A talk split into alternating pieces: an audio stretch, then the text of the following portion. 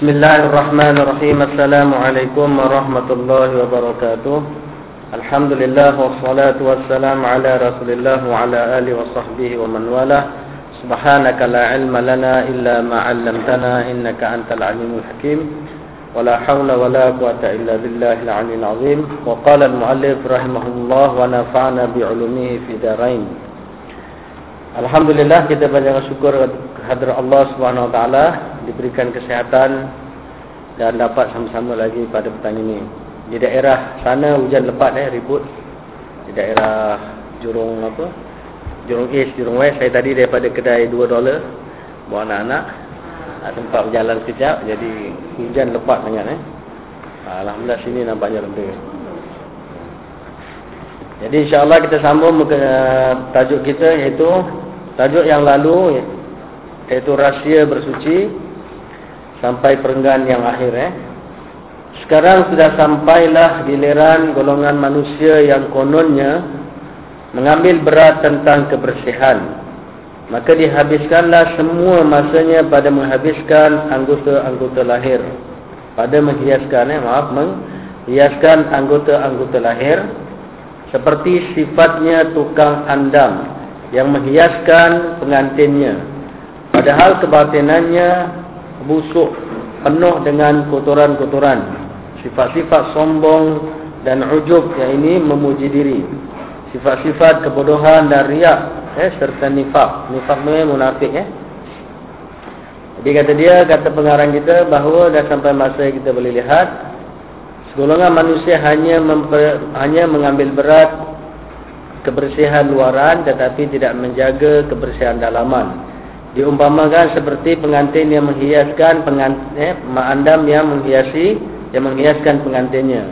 Di luar nampak cantik tapi di dalam penuh dengan kesombongan dan keriaan, eh, keriakan. Jadi ini juga umpama kita eh yang selalu jaga luar. Kita nak solat, kita jaga luar, kita bukan main, tetapi dalaman kita penuh dengan sombong dan takabur. Tapi masalah takabur dan sombong ni banyak orang tak perasan dan tak tahu.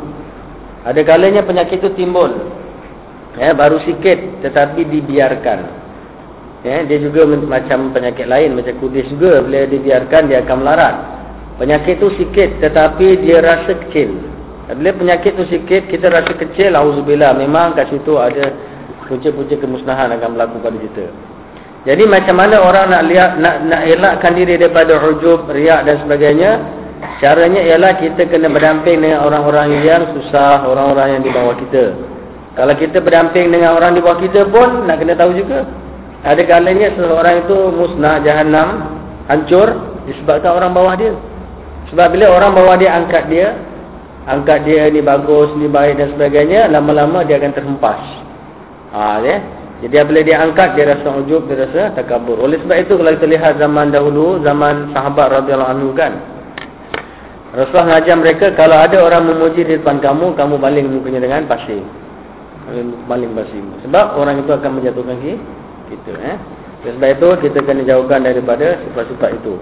Caranya ialah kena bergaul dengan orang-orang biasa.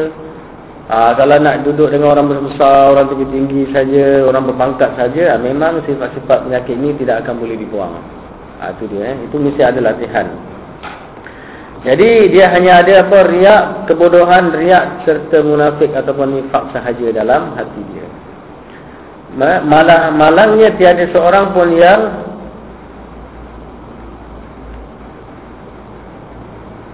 apa dia tulis tu? Mengingkar, dia ejaan ni lain sikit eh. Sejauh ini ejaan dia berubah-ubah.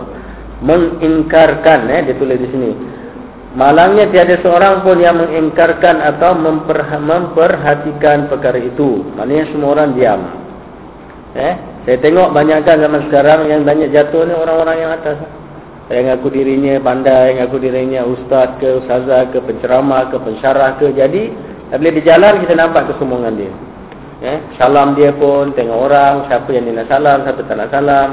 Sampai nak ngajar pun tengok, kalau dia buka kelas, kalau tengok murid lain dia tak pernah datang, tak boleh ikut ha, eh?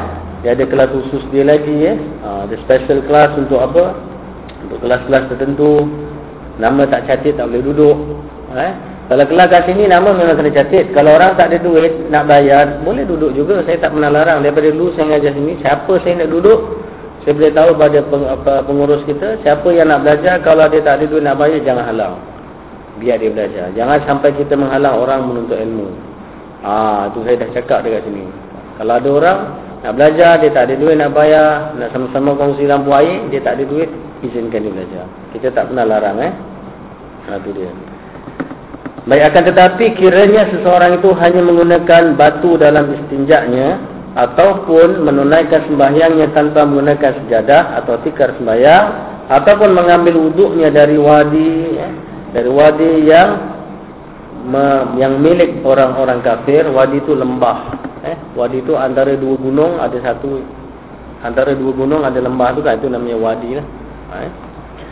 Jadi kalau orang berwuduk tanpa tikar sembahyang, tanpa wuduk menggunakan, tanpa istinja dengan air, ataupun menggunakan air wadi yang dimiliki, eh, lembah yang dimiliki oleh orang kafir, akan dipandang kecil. Ha, eh. Eh, dia ni berwuduk pakai air orang kafir, air orang majusi, eh. Sebenarnya itu tak jadi masalah. Ha, tu dia. Eh. Ha, kita tengok. Maka ia, maka akan tibalah eh, kiamatnya. Maknanya dia akan berontak. Kita akan marah, apa ni sembahyang pakai air macam ni? Apa ni sebenarnya tak pakai serban, eh? Kita tengok dulu setengah golongan. Kalau orang tak pakai serban, dia kata apa? Dia kata fasik. Dia hentam semua orang, dia kata semua ustaz-ustaz fasik, kata dia. Sebab tak pakai serban. Ha, dia tengok, syekh dia tengok. Jadi serban dia saja besar sampai apa, taruh ke kepala boleh migraine setahun. Besar sangat serban dia. Tapi ilmu tak ada, subhanallah. Bila saya tanya bah-bah agama, dia tak tahu. Dia kata ini syekh saya cakap. Dia tahu syekh dia. Saya tanya dia, syekh kau siapa? Cuma kau sebut. Dia kata saya aku Asari tadi. Asari tu sengkau, tu paling jahil. Eh? Dalam tulisannya saya kata banyak kejahilan. Jadi dia bersangka serban. Jadi oleh sebab itu pengikut-pengikut dia kuat. Sebab dia punya cara, orang lain yang tak pakai serban semua fasik. Ah, fasik lah, munafik lah, dia hentam. Semacam eh. Jadi pada dia Islam tu serban. Serban, jubah, janggut panjang-panjang. Walaupun ngetel orang tu banyak daki. Tak kisah. Yang penting serban jubah. Eh? Walaupun dia tak mandi sebulan. Ha. Jadi dia pentingkan pada pakaian. Sehingga masalahnya mereka, masalah takbir solat pun jadi masalah. Dia ikut guru dia. Guru dia takbir sepuluh kali, dia pun buat. Nak takbir tu banyak kali, oh, oh, oh. Tak jadi. Jadi saya tanya kenapa takbir sampai lima enam kali. Dia kata khusyuk macam Sayyidina Umar, kata. Mana ada Umar sebenarnya macam awak? Kalau Sayyidina Umar nampak awak sebenarnya, jadi dah diterajang awak, kata. eh, Sayyidina Umar orangnya lagi jaga sunnah. Orang ulama takbir Allahu Akbar. Terus dia dia kata nak masukkan kasab ta'arud ta'yin tak masuk-masuk. Kalau orang alim mana ada macam itu? Terus saja Allahu Akbar. Yang berkali-kali, sepuluh kali, dua puluh kali. Orang tak alim lah tu sebab dia tak pandai. Nak masuk gear tak pandai. Allah. Ah, dia main tangkap. Dia main tangkap. Allah. Jadi pada dia tu paling style sembahyang. Jadi kalau sembahyang ada riak, ada menunjuk, memang hancur, tak ada benda. Tak ada apa yang kita dapat. Ha, sebab kita tak boleh. Tak boleh nak riak. Eh? Fail, habis, gagal. Darul Ilan tak dapat sijil. Eh? Ada yang dapat sijil? Ha, dia kira fail. Ha, jadi, maka akan tibalah kiamatnya. Maknanya orang ni jadi akan jadi marah, akan jadi heran. Kenapa sembahyang pakai air orang Yahudi? Kenapa sembahyang tak pakai sejadah? Sembahyang dekat tepi jalan, di bawah pokok ni apa ni? Kan sebab tu ada taik burung kata dia. Eh?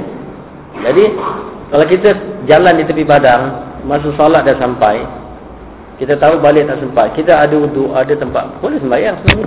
Kalau sembahyang balik pokok, oh, sekati awak. Yang penting sembahyang. Ini tidak, ni apa sembahyang balik pokok, di bawah pokok dah gila ke masjid ada? Memang masjid ada tapi jauh. Ha, jadi apabila berlaku pelik gini sikit, wah dia punya kiamat nangis. Orang-orang bodoh itu akan akan segera bertindak menyalahkan orang-orang itu dan memanggil mereka sebagai orang yang kotor. Nampak? Eh? Ha, cubalah anda perhatikan bagaimana yang mungkar itu menjadi yang baik dan yang baik pula menjadi mungkar. Ha, ni. Pada zaman begitulah. Eh? Benda mungkar semua orang anggap baik. Benda baik orang anggap mungkar. Benda baik kalau kita buat pertandingan ke masyarakat pertunjukan benda baik kasih lima ribu. Benda mungkar kasih seratus ribu. Orang jauh-jauh datang nak, nak baca Quran kan, tanding baca Quran dengan tanding joget rock, mana baik? Tentu baca Quran lah paling tidak pun kan. Dia kasih lima ribu, dia kasih tambang dah. Pergi ke Malaysia bertanding, shopping-shopping-shopping, balik tak cukup duit. Nasib baik bawa Mastercard. Tapi cuba bertanding nyanyi. Cuba tengok, kita tanya Mawi dapat apa. Dapat ratus S M S, dapat dapat Navy, dapat apa, tak. Dapat kereta je tiga biji dapat. Duit tak, dah juta lah. Beberapa hari dah jutawan dah sekarang. Tapi orang yang baca Quran, sampai Quran tu C D-nya dijual, sampai apa kasihan dijual, tak ada orang nak bagi dia satu biji nazaria ke, kiat trajet ke. Tak banyak-banyak lah, kasi kelisa pun, pak cik orang tua lah, kasi kias, kasi kereta, kelisa sudah lah. Tak ada nak bagi. Tapi penyanyi semua nak bagi, semua syarikat nak bagi. Ha? Ulama-ulama yang baca Quran sampai C D ni jual, daripada anak kita tak pandai baca sampai pandai baca. Tak ada seorang nak bagi anugerah. Satu badan Islam bagi anugerah. Katanya Syekh Khalil Usari contoh, eh? Seorang yang apa, mokrib baca Quran. Semua rakyat Malaysia, rakyat Singapura dapat faedahnya. Satu badan kasih dia satu hadiah, bagi dia kereta ke apa, tak ada. Tapi kalau penyanyi, orang gila-gila. Ini yang dikatakan, yang indah jadi mungkar, yang mungkar jadi indah. Yang lebih dahsyat lagi pada zaman, awak tengok apabila orang ditangkap basah, masuk surat khabar. Wow, tangkap basah. Kata agak kering eh, tangkap basah. Dia tangkap basah, dia kata, wah ini tangkap basah berduaan dengan laki orang sebelah. Okey. Masuk metro, kalau dia Malaysia metro lah, kalau sini tak tahu masuk mana eh. Ditarian eh. Cerita. Semua sibuk eh, fulan ada ditangkap basah dengan fulana. Tetapi kalau dia berlakon, laki orang berlakon dengan bini orang, peluk-peluk, tak nak tangkap basah pula. Orang tengok dekat T V tu lagi berlakon peluk-peluk, lagi peluk, cium semua, apa semua eh. Eh, tak kena tangkap basah pula. Ini kan laki, ini aku kenal ni, bini mak dia kata dia. Yang seorang kata, ini aku kenal ni, ni lakinya Minah ni. Tapi kenapa dia perlu keluar kata dia orang? Ini kan berlakon. Nama ceritanya apa? Di bawah angin bayu. Oh, berlakon. Cuba kalau dia peluk dengan peluk yang sama di tempat lain, di hotel. Ha? Orang tangkap cakap, eh aku, aku, tu hari aku peluk tak kena tangkap. Eh, lima, lima kali babak peluk saya tak kena tangkap. Yelah, itu awak berlakon, nak syuting. Yang ini tak berlakon. Oh, maksiat berlakon boleh, maksiat tak berlakon tak boleh. Kalau gitu senang, kita orang lelaki yang perempuan, apa maksiat kita berlakon je yuk. Jadi maknanya sekarang, benda mungkar sudah jadi halal. Kalau kita baca surat khabar, kita tengok si pulan kena tangkap dengan pulan. Oh, kita pun apa orang ni maksiat dah tutup bangka. Tapi kalau kita tengok T V atau wayang, pulan peluk pulanah tak apa-apa pula. Pasal berlaku. Kita pun jadi macam itu pula. Kita pun jadi tak kisah. Bermakna kita pun munafik. A'udzubillah. Betul bila kita nampak, kita A'udzubillah. Ini laki orang ni, ini orang. Dah aku tutup T V terus. Tengok Mister Bean pun tak apa. Eh? Jangan tengok cerita tu lagi. Apabila kita tengok cerita tu lagi, bermakna kita seronok dengan maksiat. Bermakna kita pun munafik. Nifak nama dia. Ini yang dikatakan orang tak ada hati bersih. Oleh sebab itu, kata ulama' kita, Rasulullah benci dengan perangai orang kafir, tapi tak benci orang kafir. Kita pula benci dengan orang kafir, tapi suka perangai dia. Kita nampak orang kafir, kita jijik. Nampak orang makan babi depan kita, kita nak beli barang dia tak jadi. Pasal tangan dia pegang babi. Ha, tetapi perangai dia yang buruk tu kita ikut. Malahan orang kita lebih buruk dari perangai mereka.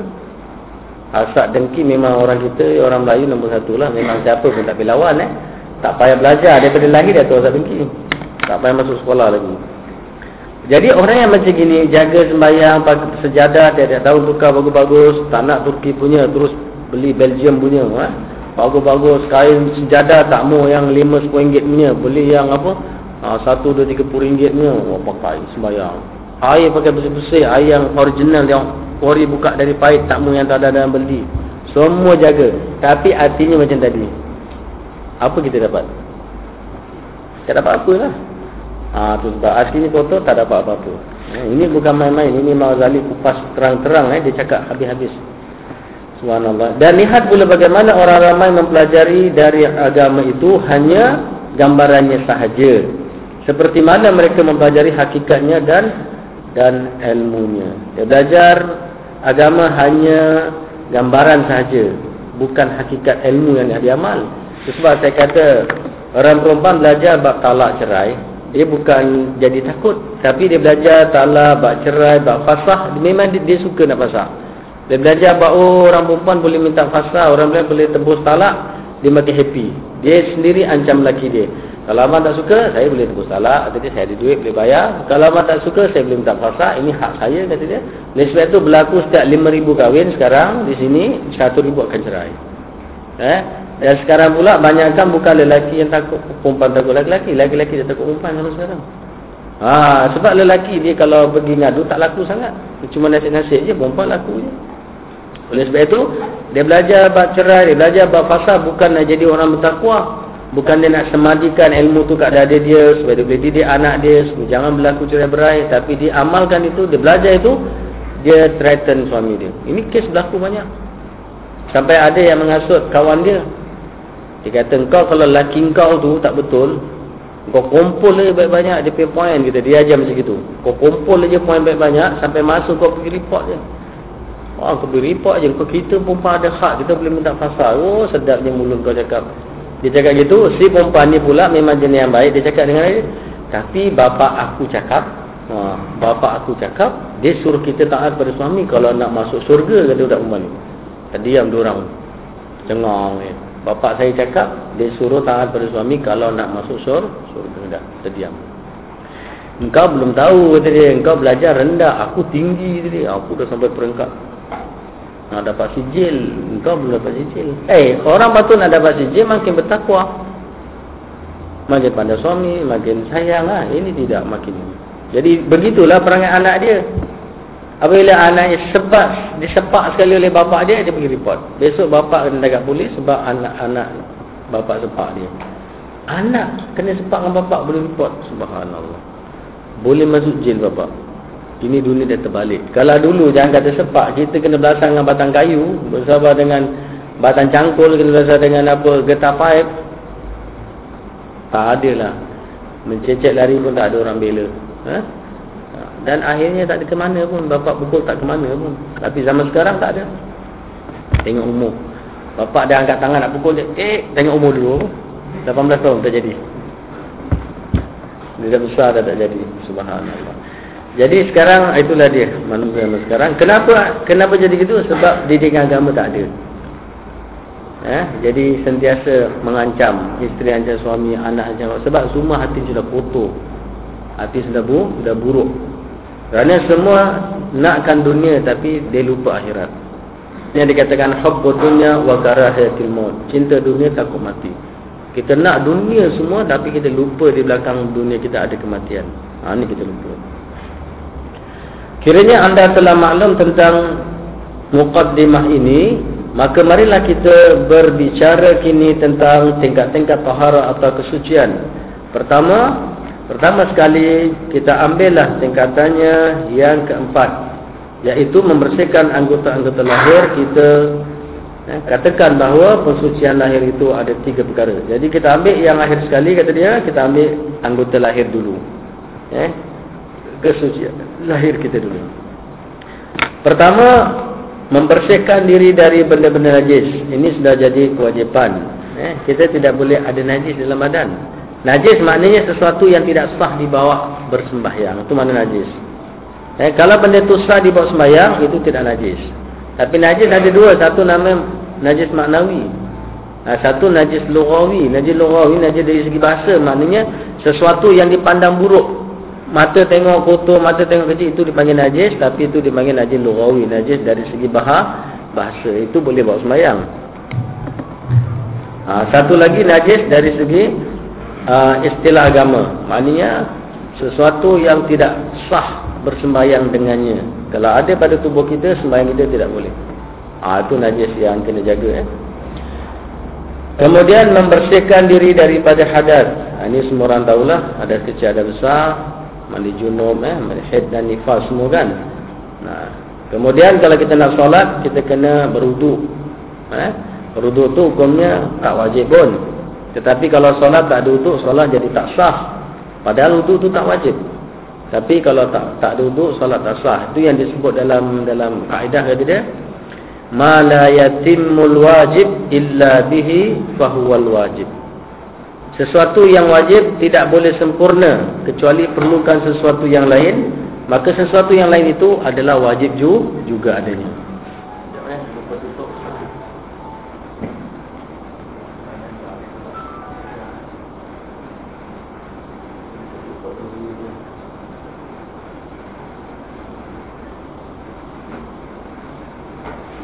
Okay.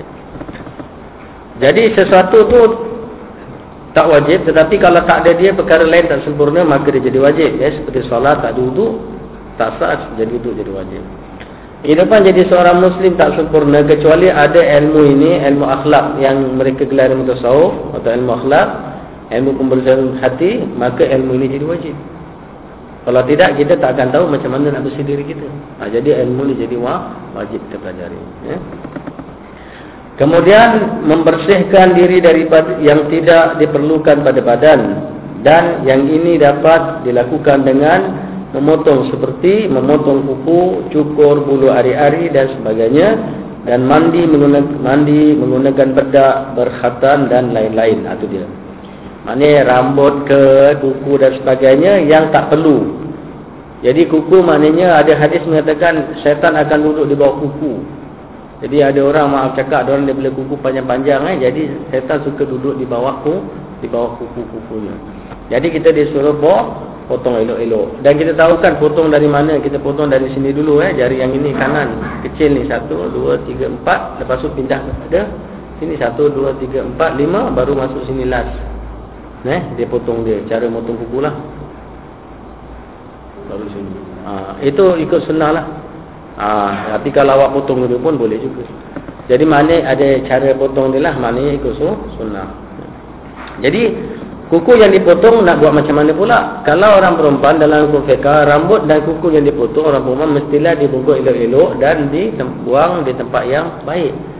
Tak boleh ditaburkan rambut gitu, jadi haram. Ha, jadi fitnah dan jadi haram. Jadi, rambut panjang dipotong, dicampak sembarang jadi haram. Jadi bungkus elok-elok kena apa ni ditanam ataupun dibuang elok-elok. Dan kat sini disuruh juga sebagai kita satu keluarga, suami isteri khususnya, disuruh kita husnul khindam. Husnul khindam maknanya keterampilan yang indah. Eh? Husnul khindam maknanya keterampilan yang yang indah, yang menawan. Jadi suami kena tampil menawan, isteri pun kena tampil mena, menawan dalam rumah. Jadi macam mana nak tampil menawan? Tampil menawan maknanya harum ke, pakai bersih-bersih, rambut di apa, di siput elok-elok ke. Yang siput lah, kalau tak siput, yang dihurai, dihurai elok-elok. Jangan mengurai. Nak jantung pula eh. Aa, kemudian potong kuku elok-elok. Mana kaki lutut yang rosak, diletak ubat. Kan? Kaki yang pecah, keropeng gueng, kata orang Jawa. Bawah tu ada keropeng, ada pecah-pecah. Letaklah ubat. Jadi naklah dijaga elok-elok tubuh badan dia, kesihatan dia. Dan sudah menjadi sudah menjadi kewajipan kita, lelaki maupun perempuan, kalau kita nak hidup lama eh, kalau pun tak hidup lama apa nak buat kan, tapi kita istilahkan bahasa kita, nak hidup lama, nak sihat, carilah ubat-ubat. Jangan biarkan diri awak dimakan masa. Jangan kita tua sebelum masa tua, jangan kita sakit sebelum masa sakit. Maknanya kita kena jaga kesihatan kita. Ah, eh, kita kena jaga kesihatan kita, makan kita, minum kita. Ha, itu semua kewajipan. Lagi-lagi kalau kita tengok anak masih kecil memerlukan kita. Jadi kesihatan perlu dijaga. Sebab dalam Islam dia kata al-wiqayah khairun minal ilaj, berjaga lebih baik daripada merawat. Banyak orang sekarang merawat, diutamakan merawat, dibiarkan diri dia semput-semput baru pergi hospital. Ha, dah sakit jantung lah, itulah ini. Tapi kalau kita pandai jaga, alhamdulillah. Pengalaman saya lah, orang sakit jantung, saya rawat, banyak kes baik seratus peratus. Ah, ada anak benda tinggal satu minggu dah dah. Dah tinggal nak-nak jam dia dah. Ah. Satu orang datang bawa Mercedes tadi datang. Dia dah datang kali yang kedua. Bawa Mercedes.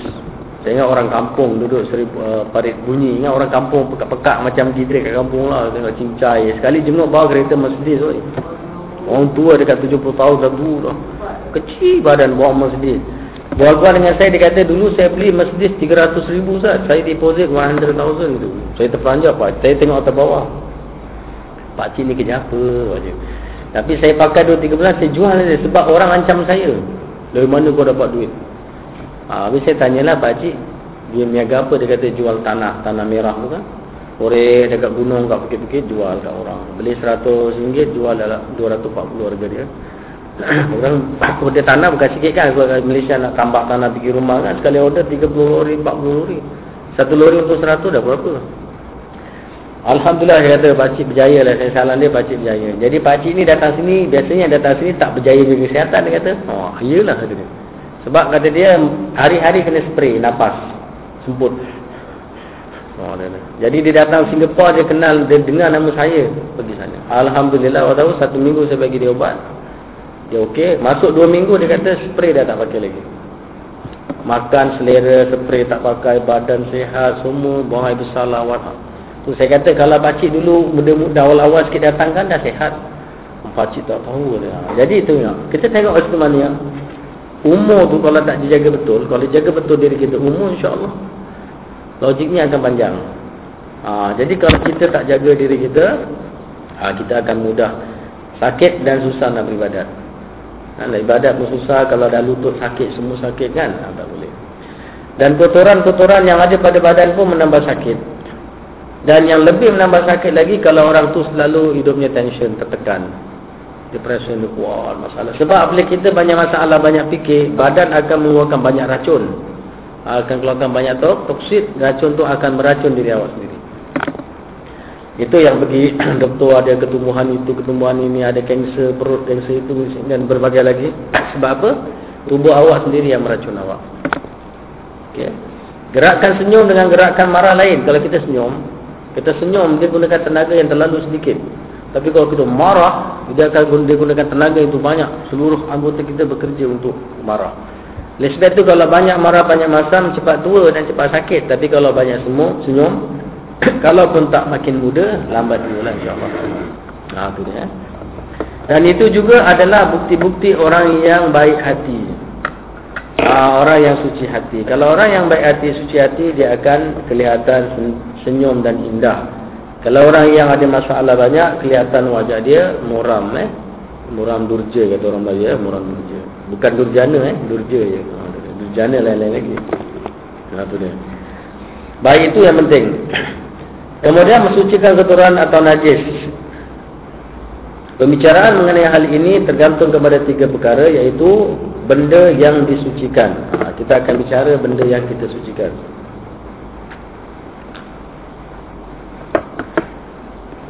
Yang kedua, benda yang mensucikan. Yang pertama, yang najis kita boleh sucikan dia. Yang kedua, benda itu digunakan untuk membersihkan, mensucikan. Dan yang ketiga akan dibicarakan cara-cara bagaimana nak mensucikan sesuatu benda. Baik. Bicara bab ini ada kecoh sikit. Tempoh hari dulu lagi dah kecoh, sekarang timbul balik. Berkaitan dengan daging babi. Kan?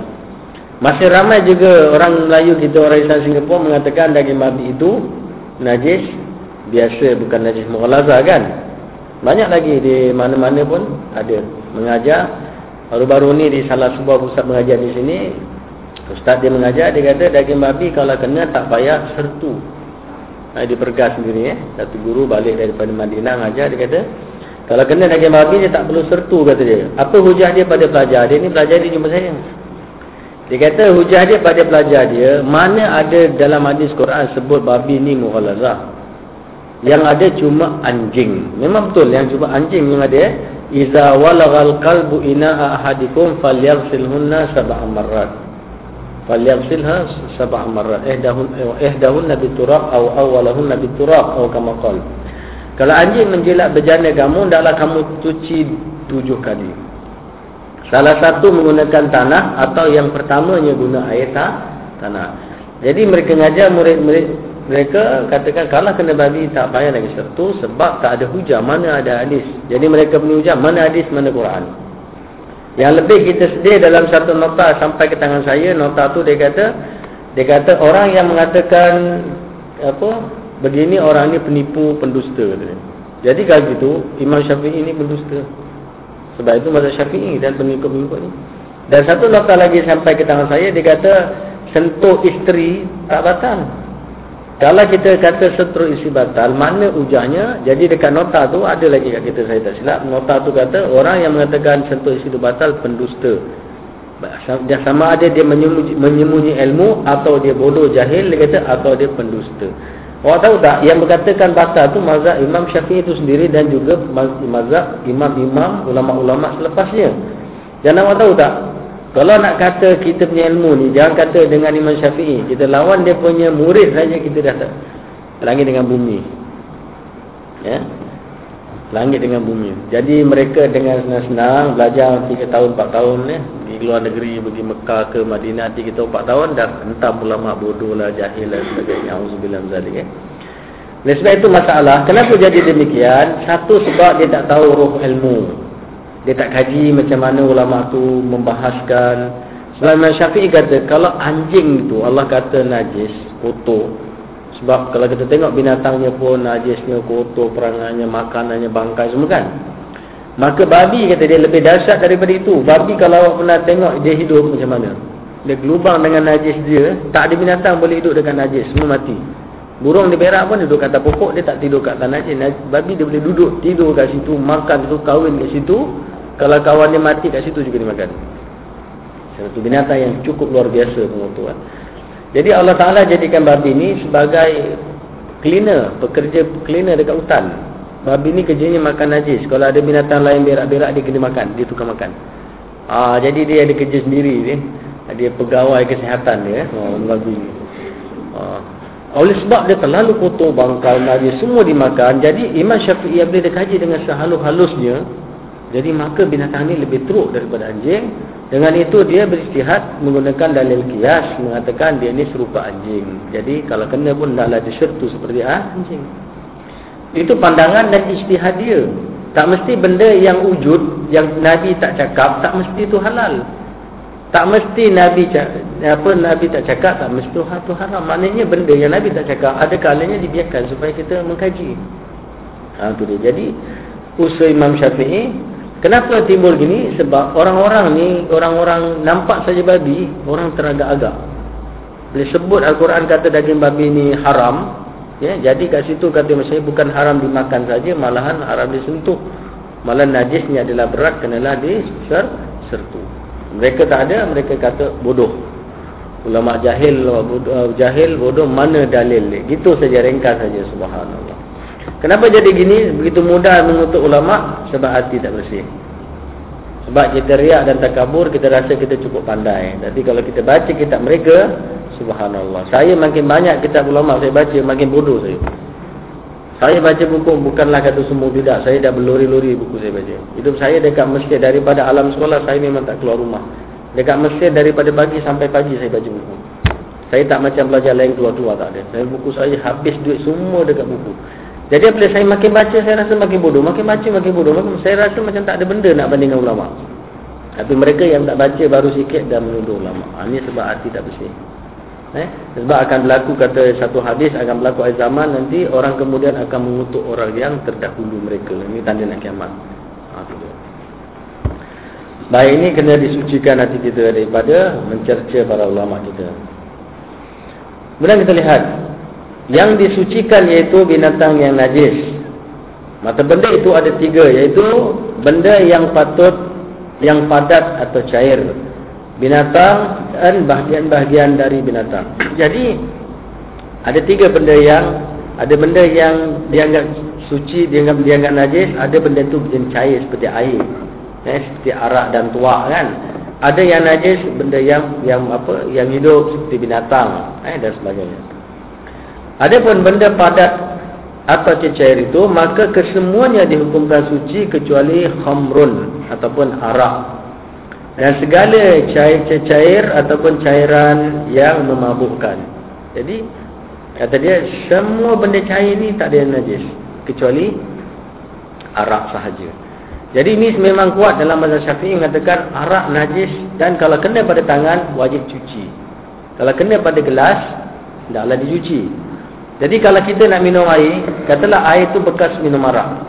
Orang dah minum arak, tak kiralah Toddy ke, Bacardi ke, Brandy ke, Champagne ke, ha, Champagne ke, Anjikau ke, Kokapi ke, ha, apalah nama semua eh? hmm. Orang minum, tuang dekat sini gelas. Lepas tu, gelas tu orang nak pakai boleh pakai, tapi wajib cuci. Dalam mazhab Syafi'i dia kata kena cuci, sebab arak itu sendiri najis. Kena cuci sampai bersih. Cuci dengan air pahit biasalah, atau air sungai, laut semua boleh lah, air hujan pun boleh. Dah cuci baru kita boleh tuang air, boleh minum. Tapi dalam mazhab Maliki pula dia kata dia kenapa kena cuci, bukan bukan sebab dia najis. Sebab kalau tak cuci, ditakuti bercampur dengan air minum kita. Jadi kita kena cuci sebab takut dia tercampur dengan air minum kita. Syafi'i kata cuci sebab dia najis. Jadi ada ulama' kata najis, ada ulama' kata dia tidak najis. Eh? Jadi apabila ulama' berselisih pandangan, selisih pendapat, bermakna dalil itu adalah dalil zanni, bukan dalil qat'i. Ha, kalau dalil yang putus qat'i seperti aqimus salat wa atuz zakat, ini dalil qat'i. Dirikanlah salat, tunaikanlah zakat. Ini sudah qat'i, putus. Maknanya tiada ulama satu pun mengatakan salat tak wajib. Okey? Tak ada ulama satu mengatakan salat tak wajib. Macam kahwin lebih dari empat, eh? Dalam ayat kata fankihu ma tabalakum minan nisa masna wa thulatsa wa ruba', dua dan tiga dan empat. Empat mazhab kata empat. Ada mazhab lain pula kata boleh sampai lapan belas, ada sampai beratus. Eh, hari ini ada kes soal khabar ada baca kan? Ada baca? Malam eh ha, saya baca hari ni jumpa kat metro. Jadi kita katakanlah kepada mereka tu inna lillahi wa inna ilaihi raji'un. Eh? Sepuluh dia tak cukup, dia nak lagi lima. Jadi apa kita nak kata? Kita kata inna lillahi wa inna ilaihi raji'un. Semuanya datang dari Allah, kembali kepada Allah. Eh? Ini pengajaranlah kepada kita semua, eh? Supaya kita kalau nak terbiat pun janganlah lebih-lebih. Terbiat sikit-sikit tu okey lah, eh? Janganlah terbiat sampai macam itu. Betul lah. Takkanlah sepuluh tak cukup. Ha? Subhanallah. Jadi kita tak tahu nak kata apa lagi. Mudah-mudahan Allah bagi hidayah. Kalau kita kata inna lillahi wa inna ilaihi raji'un. Itu yang kita boleh ucap. Tak mahu cakap lebih-lebih, ya. Baik. Kemudian kita lihat aa, bab arak, eh, memang sampai sekarang Singapura ni negeri kecil pun umat Islam kecoh dalam bab mazhab ni. Waduh kata najis tak najis. Lepas kebiasaan dia gaduh tak sembahyang. Gaduh-gaduh ye-ye tapi semua sembahyang pun cuai, subuh pun tak bangun. Gaduh ye-ye sembahyang tidak. Kan lebih baik awak sembahyang tak payah gaduh daripada awak gaduh tapi tak sembahyang. Lelaki nak sembahyang dia pegang bini dia. Bini dia menjerit, batal bang. Mana ada batal, siapa ajar engkau, ustaz mana ajar kata dia. Saya belajar kata tak batal, Aisyah kena cium oleh Rasulullah nak sembahyang. Itu saya kata itu dalil-dalil zanni. Adalah hadis kata ulama dia cium dekat dahi terlapik dengan tudung. Rasulullah tolak kaki dia terlapik dengan kain, tak kena direct. Tapi mazhab lain kata tidak, kena dahi. Ha, jadi kalau awak nak kata tak batal, aku pulanglah dengan mazhab awak. Tapi janganlah menyalahkan ulama, mengatakan bodoh, jahil dan sebagainya. Ha, itu yang tak betul, eh. Adapun binatang pula, ha, jadi kita ambil kesimpulan, kalau arak kena tangan kita, kita nak solat wajib cuci, eh. Kalau tidak awak sembahyang dengan ada arak pada badan dan pakaian, hukumnya dalam mazhab Syafi'i najis, jadi tak sah sembahyang. Dah nak sembahyang, arak tertuang dekat kaki. Pergi kedai kopi, nak beli kopi, sini bawa arak, tuang terkuang kaki. Tak kira lah jenis anjikau ke, jenis apa A B C ke. Ha? A B C ada kan arak? Ada A B C boleh minum, eh? Air batu A B C, air campur, eh? Ha, A B C juga nama dia, eh? Sama pula nama dia. Kita pergi kedai, saya minta A B C ke tu peranjat. A B C apa dia? Ha. Ha, jadi kalau malam Syafiq kena cuci. Cuci dengan air biasa, baru ambil uduk, baru salat. Aku tu senang aja, tak payah gaduh-gaduh, cuci je, belum susah sangat, eh? Ini nak gaduh najis ke tak najis. Ada pun binatang pula, maka kesemuanya dihukumkan suci kecuali anjing dan babi. Tetapi apabila binatang-binatang itu mati, maka hukumnya najis melainkan lima. Ha, itu dia. Ha, jadi dalam kitab ni kata yang najis cuma dua je binatang. Apa dia? Anjing dengan babi.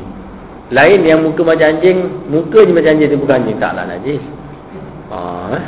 Muka macam babi, walaupun muka macam babi tapi bukan babi, tak najis. Dah cakap anjing dengan babi dah lah. Habis dia tanya anjing laut, tak masuk lah. Anjing udara, kalau ada anjing udara. Baik, anjing dengan babi je najis. Lain-lain binatang semua jadi najis kalau ma mati. Ha. Babi rusa. Dia macam mana jadi babi rusa tu? Ha, itulah. Jadinya macam mana? Dikawinkan ke?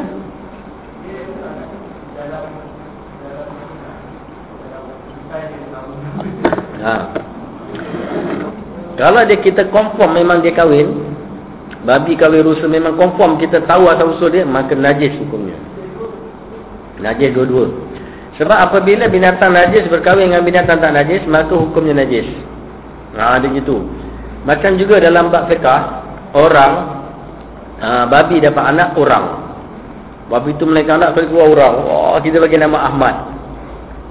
Babi beranak, anaknya orang. Dah besar-besar-besar, boleh minum susu, boleh pergi shopping center, boleh pergi kedai tu dollar tu. Oh. Orang kata jadi orang, boleh sembahyang, boleh ngaji. Ah, ha, najis ke tidak? Mak dia babi ni. Ada ha, dalam kitab saya baca dah, saya kaji, saya jumpa. Tapi saya tengok kitab mana, memang ada kitab saya bawa dia Mesir. Jadi hukumnya orang tu wajib sembahyang sebab dia tahu hukum dan dia faham. Tapi kita pegang dia najis sebab mak dia babi.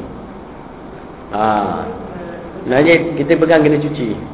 Ikut mazhab lah, kalau mazhab Syafi'i kena cuci air mughalazah lah, kalau mazhab lain tidaklah, cuci biasa. Jadi dikira dah najis. Oleh sebab itu timbul di Malaysia ada kata orang mati jadi jadi babi kata kan. Ustaz Kamal Al-Syarif berceramah orang mati jadi babi kan. Kalau dia kena tangkap polis kata mengarut apa semua kan. Ya, jadi wallahu alam. Tapi kalau apabila saya kaji dalam kitab-kitab memang wujud. Ha. Contoh dekat Rusia dia gabungkan kan. Dia nak babi ni bodoh kata dia, rasa menyondol dia pun boring. Tak ada ada sopan. Menyondol. Orang buka pintu nyondol. Jadi dia nak babi tu agak ada canggih sikit, bijak sikit. Dia masukkan apa, benih manusia kat babi tu.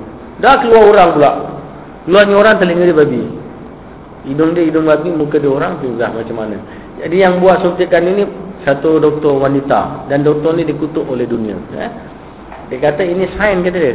Ini, ini sains kita boleh buat. Tapi semua dunia kutuk dia. Sebab dia menyebabkan wujudnya satu bangsa baru, orang babi. Hmm. Macam rusuh babi tu lah, ha, menyiksa lah. Jadi perbuatan dia menyiksa, ha, eh? Tak boleh. Besok nanti dekat orang dengan ular, dah terkesut-kesut dah. Ha? Ha, yang tadi, kalau dia meninggal dia sembahyang, di Islam dia sembahyangkan terkesut. Ha, jadi ini hmm? Ya. Siram saja bukan susah. Mandikan boleh mandi. Ha, ini ini pandangan ulama. Sebab apabila berlaku, takkan ulama nak kata aku tak tahu, betul tak? Katalah lahir dekat satu kampung, orang tu melahirkan babi mak dia. Kita tengok macam mana boleh mak dia babi? Agaknya bapak dia orang. Dia perkosa babi tu. Betul lah. Ha, ini bukan sangat. Kan berlaku banyak kan kat komputer. Keluar orang dah handsome pergi sekolah, masuk universiti semua. Mak kau siapa? Mak aku babi kita ni. Nama dia babi. Bukan babi betul tunjukkan gambar. Ini mak kau. Alhamdulillah. Sekarang sudah berlaku. Kesan dah berlaku. Apabila dia Islam sembahyang. Eh? Katalah dia masuk Islam ke sembahyang. Dia mati, mandikanlah. Tak kisah kita mandikan dia. Lepas tu kita cuci tangan kita. Ha, jadi tak kisah. Yang penting kita layan sebagai seorang Muslim. Ini ulama' ni. Kenapa ulama' keluarkan hukum ni? Ini memang ijtihad ulama'. Dia tahu kalau akan berlaku ni. Dia keluarkan. Kita pula tiba-tiba kutuk mengarun. Eh, senangnya awak. Ulama' dia fikir bukan untuk dia. Dia fikir untuk umat akan datang. Oleh sebab tu dia tulis. Tak tidur dia siang malam menulis untuk kita. Subhanallah. Eh? Tak pelik benda ni boleh berlaku di mana-mana. Tak pelik. Nah, tu dia sekiranya berlaku. Eh? Ha? Babi hutan. Baik. Kita kena kaji juga dengan kita ulama'. Adakah babi hutan tu termasuk golongan babi? Kalau dia termasuk spesies babi, cuma dia jenis ada bulu-bulu, maka sama lah. Ha, dia spesies dia sama kan. Ha, termasuk babi. Sebab namanya pun babi juga. Kerana di Indonesia lain, ada di Indonesia, ada kawan di Indonesia. Orang tu makan makan babi. Kita kata, eh ini babi kan, dia Islam, kamu Muslim, Muslim. Makan apa? Makan celeng pak, kata dia. Eh ini kan najis. Yang najis tu babi, ini celeng, kata dia. Celeng dengan babi sama. Kan, cuma istilah celeng orang Jawa panggil celeng. Orang Boyan panggil celeng juga kan? Ha. Kalau celeng lalai hitam eh. Ha, ada celeng. Ha, jadi kita panggil babi. Orang Jawa pun cakap celeng. Ha. Cuma sebutnya kena lain sikit ni eh. Telo dia lain. Ha, jadi yang kategori babi najis. Anjing najis apa jenisnya lah. Anjing kecil, anjing budak, anjing osusa, anjing anjing kuda, anjing apa pun semua sama. Cuma anjing istimewa sikit. Kalau tengok lagi bagus anjing dia babi. Sebab anjing dihalalkan kita bela kalau kita nak jaga ke, ke apa, nak jaga keselamatan, nak memburu. Nak pergi buru, tembak burung, jatuh mana tahu jatuh kat mana. Habis peluru tak ada apa-apa. Jadi terpaksa lepas anjing kan. Lepas anjing dia pergi cari. Anjing cari, dia gigit, bawa balik. Kita pun sembelih, bersihkan bekas gigitan, kita potong buang, dah boleh makan. Ha, saya geli lah, geli jangan cerita. Ni bukan cerita geli tak geli, ni cerita hukum. Eh? Ha, tu dia. Ha. Baik, kemudian adapun binatang, eh, maka semuanya dihukumkan suci kecuali anjing dan babi. Tetapi apabila binatang itu mati, harimau dia tak najis, kucing tak najis, tapi kalau mati saja najis. Kita pegang dia najis, maknanya kalau kita pegang, kita nak solat, wajib kita cuci tak? Tangan bersih-bersih, eh. Kalau nak cuci dengan apa? Nak bersih, pakai sabun lah, kan? Jangan cuci gitu saja. Yang sebaiknya pakailah sah, sabun. Sebab itu kata Doktor Yusuf Qardawi, sertu rumah ni yang ada bekas kena babi, kata dia boleh pakai sabun. Kalau dulu kena pakai tanah kan, kata-kata surat ni boleh pakai sabun. Itu terpulang, kita nak ikut tak nak. Kalau kita tak yakin, pakailah tanah, tak susah, eh. Tapi dia kata sebab apa boleh pakai sabun? Sebab dia punya bahan pembersih dia lebih kurang tanah. Kalau tanah dulu dia guna bahan pembersih, gunakan tanah, dia akan bersih. Jadi maka sekarang zaman moden ada bahan-bahan chemical kimia yang boleh membersihkan sebagaimana tanah. Jadi dia kata boleh pakai. Itu pendapat dia lah, eh. Awak beli rumah, rumah tu awak tahu ada bekas najis babi apa jatuh, kita minta orang sertu beli tanah dekat mana, ambil tanah cangkul kat tepi jalan, tanah liat tu kan. Usul. Jadi kata Sukardawi boleh juga gunakan sah sabun. Tu saya kata kalau awak yakin awak pakai, tak yakin pulang carilah tanah, bukan susah sangat. Nak gaduh buat apa kan, betul tak? Takkanlah kerana tuan nak kutuk Sukardawi, itu pandangan dia, itu ijtihad dia. Aku tak nak dengarlah kata Doktor Sukardawi, aku nak pakai tanah. Ambillah silakan. Asal awak jangan curi tanah, kena tangkap dah. Hmm. Aduh dia. Okay. Baik, kemudian maka hukumnya najis melanggar lima, iaitu manusia. Yang tak najis lima lima saja, manusia. Eh? Quran kata manusia ni najis, orang kafir. Innamal musyrikuna najasun, sesungguhnya orang-orang musyrik itu najis. Dan ini maknanya bukan najis badan dia. Jangan kita kata orang musyrik dimakan babi semua najis. Tidak. Maksud najis tu adalah akidah dia. Eh? Sebenarnya orang musyrik tu najis. Maksud ayat tadi adalah najis tauhid dia, akidah kita. Jangan salah tafsir. Apa hujah dia? Hujah-hujah ulama mengatakan orang musyrik tu najis. Maksud najis tu najis akidah, bukan najis tangan badan dia. Sebab dekat ayat lain mengatakan walaqad karramna bani Adam. Ada ayat lain mengatakan walaqad karramna bani Adam, sesungguhnya kami telah muliakan anak Adam. Maksud muliakan anak Adam itu dah tentu jauh daripada na, najis. Kalau anak Adam tu najis, manusia tu najis, maknanya tak mulia. Ha, jadi itu hujahnya. Eh? Dan bukti yang kedua, apabila mereka masuk Islam, berkahwin dengan orang Islam, adakah dia wajib sertu badan dia? Tak ada dalam fiqah kan. Kita nak kahwin dengan sulin, wah sulin ni dah makan babi berkilo-kilo lah. Apa tak, daripada kecil sampai umur dia, sampai umur dia lapan belas, dua puluh tahun. Ha, dua puluh dua tahun lah, eh. Kita nak kahwin dia umur dua puluh, sampai kulit dia merah-merah macam kulit babi. Tengok kulit dia. Biawan dia tengok makan babi banyak sangat sampai merah macam kulit babi. Awak kena mandi air tanah ke, minum air tanah ke, tak payah. Eh? Jadi apabila dia mengucap saja, dia pun tidak najis lagi. Eh? Sebab yang dikatakan najis, tauhid dia. Bila dia masuk Islam, dia sudah tidak najis. Tak perlu nak geli bekas cawan dia, kita nak minum ke geli lah dia. Ha, tu dia, tak najis. Itu yang dikatakan walaqad karramna bani Adam, kami dah muliakan anak Adam. Dan semua anak Adam, apa bangsa pun tidak nak, tidak najis. Ha, ini dia. Manusia tak najis, mati hidup tak najis, eh? Walaupun buah hampak, buah hangit pun tak najis. Yang kedua ikan. Ha, ikan ada kala boleh jadi najis. Ha, ikan tak najis apabila kita tangkap. Awak pancing, pakai umpan ke, umpan olok-olok ke. Kalau sekarang dia pakai umpan uluk, dia pakai umpan getah yang goyang-goyang tu kan. Ha, nak tangkap ikan pun okey, dia pakai umpan getah je. Nak beli ikan hidup tak lagi, eh. Tangkap dapat besar-besar, taruh kat atas tanah, dia mati. Walaupun besar pun tak payah sembelih, tak ada susah nak sembelih leher dia, eh.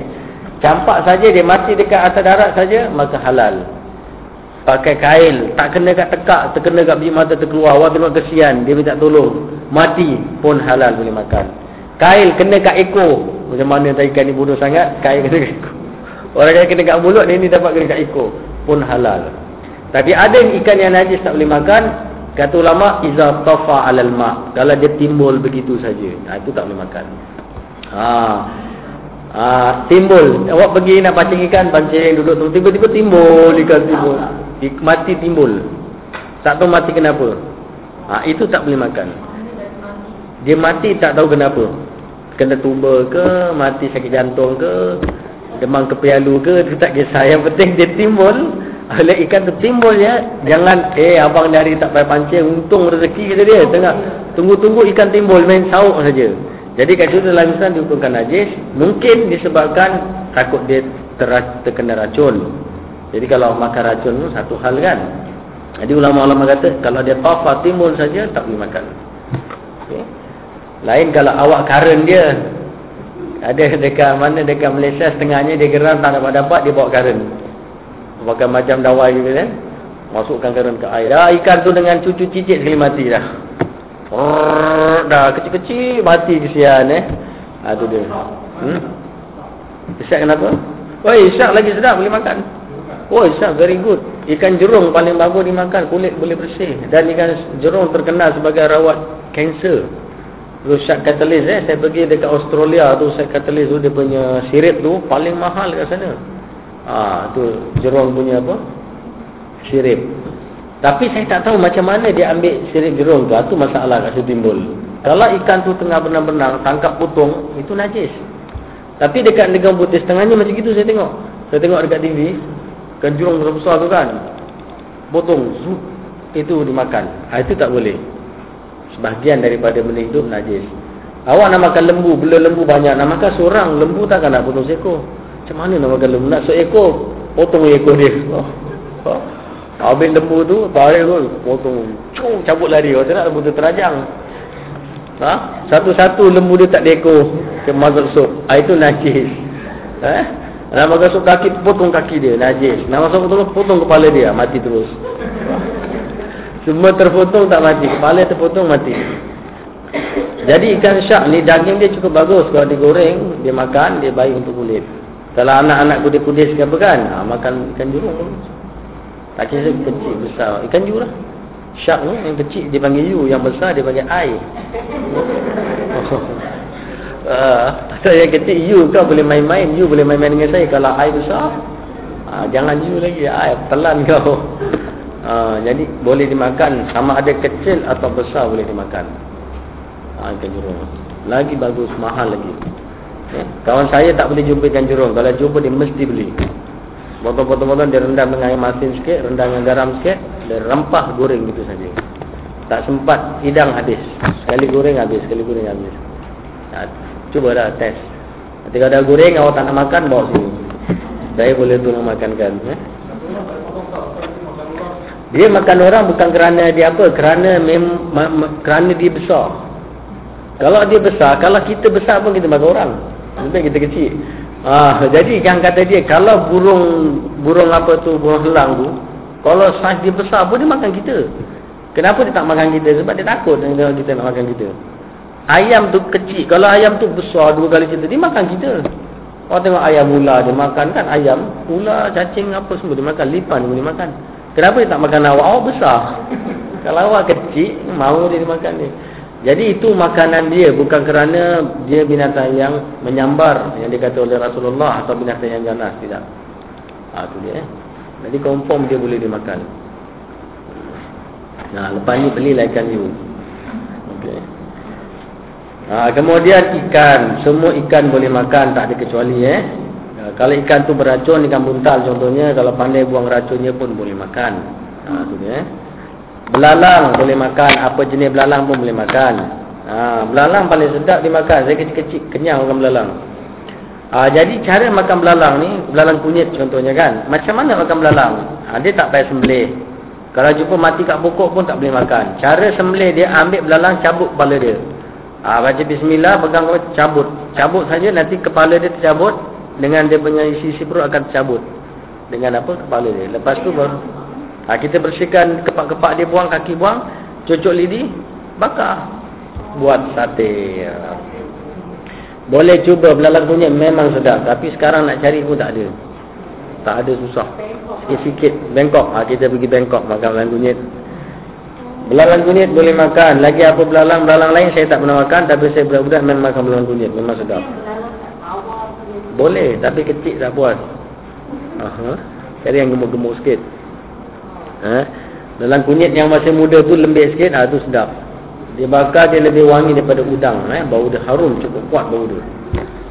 Ha, jadi belalang boleh makan. Dalam Mekah pun kalau tak ada racun boleh makan, eh? Ulat dan buah-buahan, dalam buah-buahan atau seumpamanya yang terjadi dari makan pun boleh, tak najis. Eh, kalau nak makan situ mungkin orang Cina kita termakan tak apa. Takkanlah beli buah tu belah ambil ulatnya makan gitu kan. Ha, itu tentu geli kan. Ha, jadi kalau negeri Arab dia ada keju istimewa. Kalau tamu datang dia akan keluarkan. Keju tu disimpan satu tahun hingga dua tiga tahun eh. Jadi saya pergi rumah kawan saya orang Arab, dihidangkan macam-macam. Itik nak-nak-nak dia tangkap dia sembelih rebus potong empat. So kita makan. Kita tak biasa makan rebus gitu. Keju dia keluarkan, saya pun duduk eh, tengok ulat tu berjalan. Dah pinggang tu, ulat tu jalan-jalan-jalan. Penuh. Dia cakap, macam mana aku nak makan ni? Ha, ulat jalan-jalan-jalan. Hidup lagi, fresh lagi. Jadi saya tak boleh makan lah. Kawan saya, eh, kau tengok, kau tengok tu, kau tengok. Kau diam-diam sudah lah. Nak makan-makan tak nak sudah. Jadi ulat tu menjala. Jadi ada jenis orang Arab tu, dia punya keju kuning tu, dia cedok saja, ulat tu beribu-ribu. Aru tu ulat, dia potong ulat tu penuh jadi berjalan-jalan, ha, itu dia makan. Hmm, kata dia, ini yang paling sedap. Asyik dia, insyaAllah sehat. Ha? Ha, jadi, ulat itu tak najis. Tapi kita orang Islam janganlah makan ulat, kecuali termakan tak apa. Ha, kita makan ulat nampak sangat lah kan. Ha, tapi dekat petai contohnya kan, orang kampung suka makan petai dengan kulit-kulit. Dia potong kiri kanan saja kulit tu kan, cepus. Dan kadang-kadang ulat gemuk-gemuk. Saya sendiri banyak makan gitu. Jadi tak tahulah ada ulat ke tak ada. Masa budak-budak ngap-ngap-ngap dengan apa. Jadi apabila kita belah tengok ada ulat. Jadi ulat tu tak najis. Ha eh? Ha tu dia. Jadi kalau orang makan ulat ke termakan ulat ke, kita ni orang Islam ni jadi pelik, jadi ribut, jadi kiamat kata dia kan. Sebab kita hanya menjaga ke kebersihan lahiriah saja, tak menjaga lahir dah dalam. Jadi nampak benda pelik saja, semua mengata, semua mengeji. Nampak orang pakai basuh bejik, pakai kotor sih, semua mengumpat, semua mengeji. Tapi kalau nampak orang riak dan sombong, semua orang pergi puji. Nampak tak? Ha, ini masalah kita. Itu yang kata Imam Ghazali, kita hanya bersihkan luar tapi tak bersihkan dalam. Semua binatang yang tiada darah yang mengalir seperti lalat, lipas atau sebagainya, maka tiadalah air. Maka tiadalah air itu menjadi Tiadalah air itu, itu menjadi najis bila binatang-binatang serupa itu jatuh ke dalamnya. Oh, ditulis. Maka tiadalah air itu menjadi najis. Wah, air tak jadi najis. Air tak jadi najis kalau li, kita buka air ni, jatuh lipas, jatuhlah lalat, jatuh kumbang, jatuh apa lagi, cecak ada darah, jatuh semut, apa jatuh kelekatu, jatuh sibu-sibu, dah apa-apa lagi eh. Jatuh saja benda tu pun cepat-cepat keluar, air tu tak najis. Hatta lipas. Eh, tak najis. Jadi kalau tak najis, awak nak minum suka hati awak, tak nak pun suka hati awak. Tak ada orang paksa. Tak ada kata tak najis ni minum, minum tak najis. Eh, betul tak ada, tapi aku geli. Ha, dah tak ada paksa. Dia nak cerita tak najis, bukan cerita boleh minum tak boleh. Kalau dah tak najis, bolehlah minum. Cuma dalam bak lalat saja Rasulullah kata suruh tenggelamkan. Kajian baru-baru ni kan ditunjukkan dalam internet. Apabila lalat tu jatuh ke air, air tu diambil, dia kaji, air tu nampak dia punya apa, keruh dan sebagainya. Apabila dicelupkan balik, air tu dia cek balik, air tu jernih seperti air mineral. Ha, jadi mereka buat kaji gunakan apa, teknologi moden eh. Jadi apabila dah dicelupkan lalat tu diangkat, air tu lebih jernih daripada sebelumnya. Jadi kat sini menunjukkan memang benar dalam di kepak lalat tu sebelah ada penawar dia. Eh, mungkin bagi awak, bagi kita ni, hmm, tak kuasa aku nak minum air banyak lagi kan. Ya, pasal kita ni orang senang. Ah, kita jangan lupa kita ni orang mewah. Walaupun tak kaya tapi mewah kan. Kalau cakap Coca-Cola ni tumpah, saya cakap Coca-Cola saya tumpah, awak semua berebut-rebut nak belikan balik. Kalau orang dulu susah, mana nak cari air? Sampai mereka cuci kain, kalau di Mesir musim tak ada air cuci kat depan tu, cuci macam gitu. Kalau kita entah bilas berapa puluh kali dah sampai apa, sampai reput kain boleh bilas. Ha, orang yang tinggal dekat padang-padang pasir nak cari air pun susah. Jadi kalau segelas air pada dia cukup bernilai. Ha, kalau dia minum susu tu, dah minum dah habis tu dijilat dengan jari tu, dijilat. Kita tak ada kerana tak habis buang aja. Ha, jadi ceritanya begitu. Ya. Oleh sebab itu, kalau tertumpah masuk air kat minuman, tak mau membazir, boleh minum. Masuk lalat eh, boleh minum. Tenggelamkan lalat tu, lepas tu buang, minumlah. InsyaAllah tak akan jadi sakit. Sebab ada jaminan daripada Rasulullah. Kalau Rasulullah buat macam itu, bermakna ada dia punya, ada khasiat dia. Ha? Kalau geli, lain cerita eh. Baik. Tetapi kalau semut itu banyak kena pada minuman, dan semut kita tahu menjadikan kita lembab. Eh? Kalau kita termasuk semut banyak, maka najis. Dalam kitab kata mazhab Syafi'i kata najis eh. Kalau masuk dalam gelas minuman semut dan banyak, mati pula dalam tu, maka air tu najis. Kalau setakat seekor dua ekor, ma'fu anhu, dimaafkan. Tapi kalau buka semua semut, buang. Dan kalau kita minum air semut pun nanti jadi lem jadi lembab. Eh, itu dia. Ha, itu kita tahu. Termasuk bulu kucing. Dalam kitab Matalul Badrin kata bulu kucing kalau jatuh kat tingkat sembahyang banyak, najis hukum dia. Kalau kena pakaian kita sembahyang kena sehelai dua, tak najis. Tapi kalau banyak penuh bulu kucing, maka dikirakan ah, najis eh. Kalau sedikit dimaafkan. Sama juga awak berjalan di kawasan air turun, waktu hujan air turun, kawasan tu sana ada kandang, ada kandang haiwan, dah tentu ada najis kan mengalir waktu hujan. Jadi mercik air tadi tak najis sebab dia dimaafkan. Tapi kalau najis tu mercik selepuk, ah tu najis. Ah tu dia. Kalau tak ada, tak nampak najis, tak nampak apa, cuma kena air kuning, air hujan, air tu tak najis. Nak solat pergi kat bilik air cuci. Lap lebih kurang sudah boleh buat solat, buat solat eh. Itu dia. Baik eh, jadi bulu kucing yang banyak, semut yang mati yang banyak, semua dikira nak najis. Tak boleh diminum, tak boleh dimakan lagi. Okey. Lagi apa? Ah tu dia. Baik, kita lihat lagi di sini.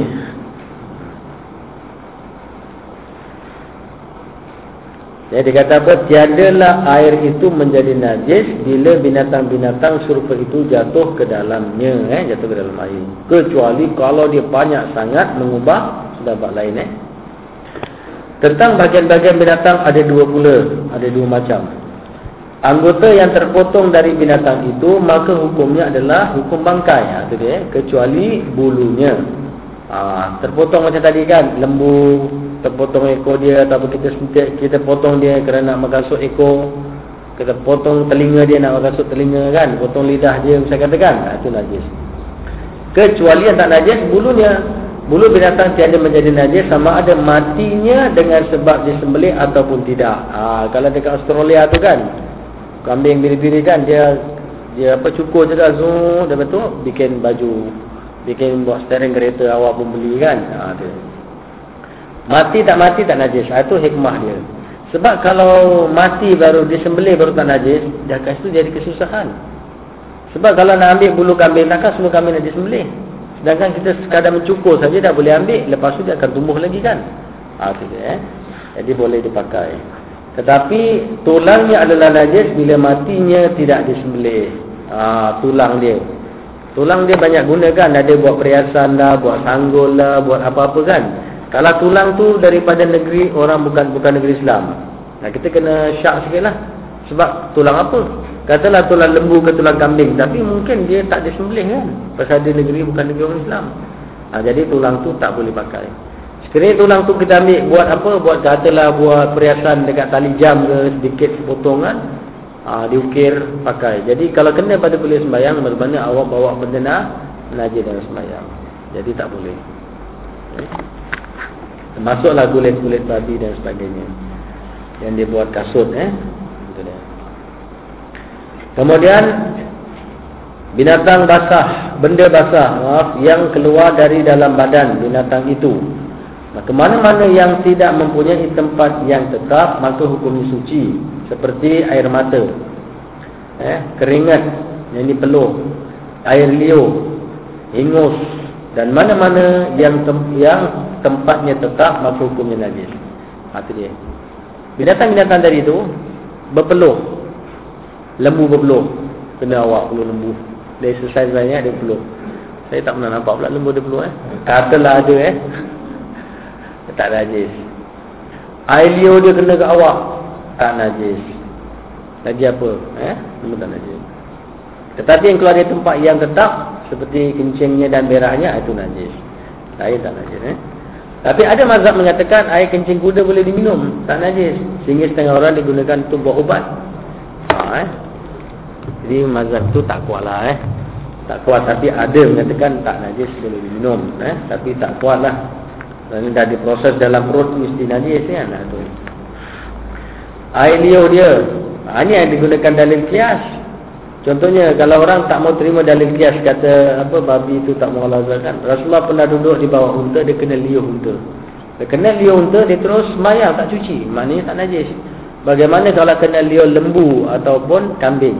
Maka dikira juga tidak nak tidak najis eh. Baik.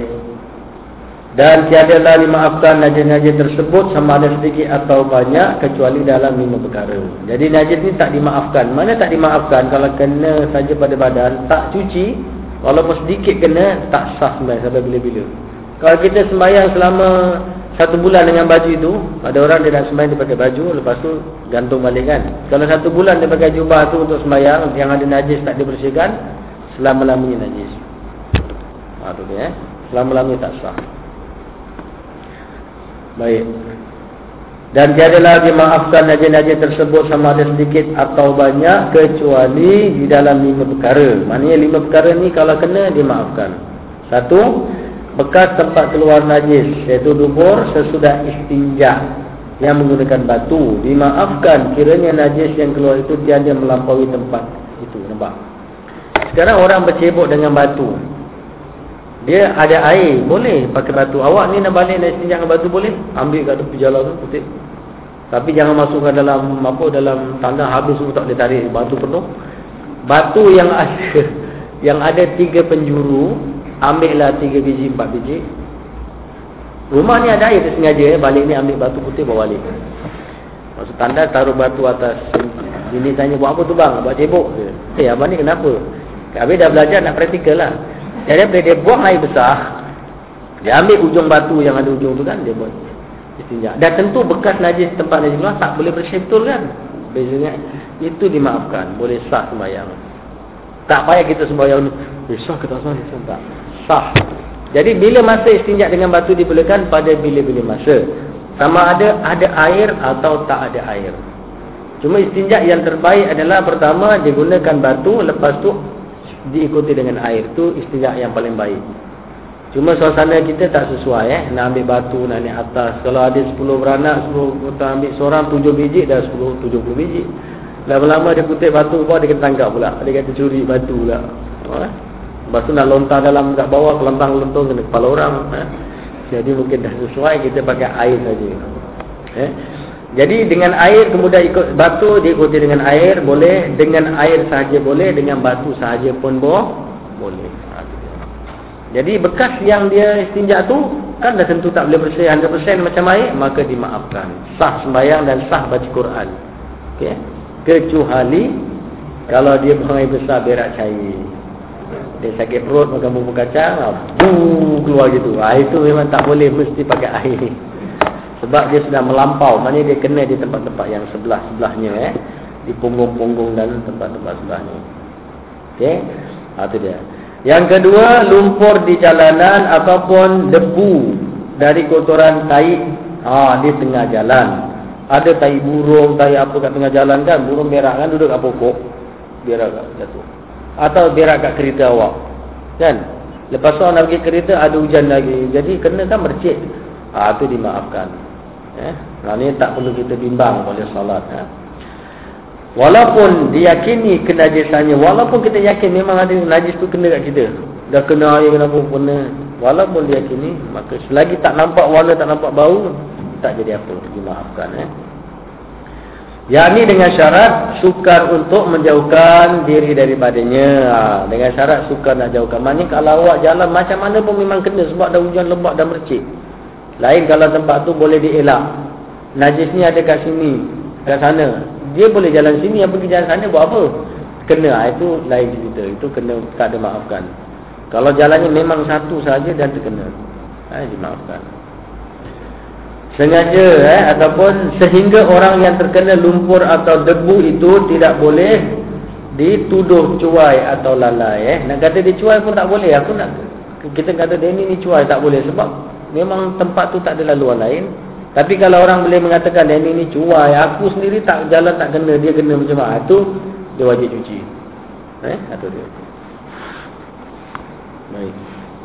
Ketiga, najis-najis yang melekat di bawah khuf, sepatu kulit eh.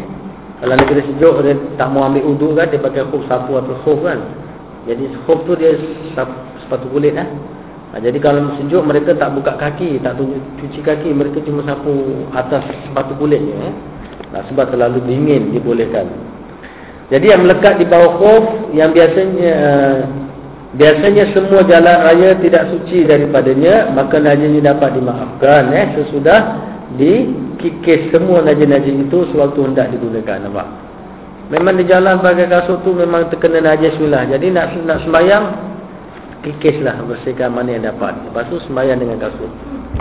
Awak balik kerja, awak dah ambil uduk kan, dah ambil uduk kat rumah, lepas tu pergi kerja. Dia kerja apa? Kerja army ke, kerja polis ke, boot tinggi sampai kat lutut eh? Macam mana ni eh? Sampai kat lutut, boot tinggi sangat. Jadi nak buka, banyak kali nak buka. Dia dah ambil uduk kat rumah, ambil uduk semua, sampai kerja waktu salat, tak payah buka kasut. Ah, awak tengok je, angkat kaki awak tengok, tak boleh tengok, seorang tengok ada ada najis tak tengok, okey tak ada, terus sembahyang dengan kasut. Allahu Akbar, sembahyang dengan kasut, asal jangan pijak orang dah, maklumlah kasut tu kan. Nak main bola sepak, dah ambil wudu dah, apa yang bola sepak, dah azan dah, dah waktu salat, katalah awak nak buka pun tempat tu kotor, ada kasut. Kalau si masjid boleh pakai kasut tak apalah, ada yang masuk masjid dengan kasut. Kalau tak kena terajang baik. Nah, tetapi sah, kasut itu juga seperti khuf eh? Selagi tak nampak najis dari bawah, boleh buat sembahyang. Jadi kalau kita punya kasut dah kita pakai jalan pun, jalan dah tentu ada najis. Tapi semalam kita jalan tempat najis, hari ini kita jalan dah seret kan, seret sana, seret sini kan, tak kena najis. Jadi kasut tu boleh, awak sembahyang dengan kasut pun boleh. Cuma pandangan mata orang sini saja yang tak sedap eh? Tapi boleh, maknanya kalau dia sembahyang sah hukumnya. Maknanya kalau dia masuk ke hutan, dia nak sembahyang, dia takut buka nanti termasuk gigit semua api ke, takut ulat jengkal ke apa kan. Jadi dengan kasut-kasut itu boleh, dia nak salat, boleh guna kasut. Ha, jadi yang penting tak ada najis. Kalau tanah melekat, tanah bukan najis. Kalau ada najis yang lama-lama, boleh dikerik.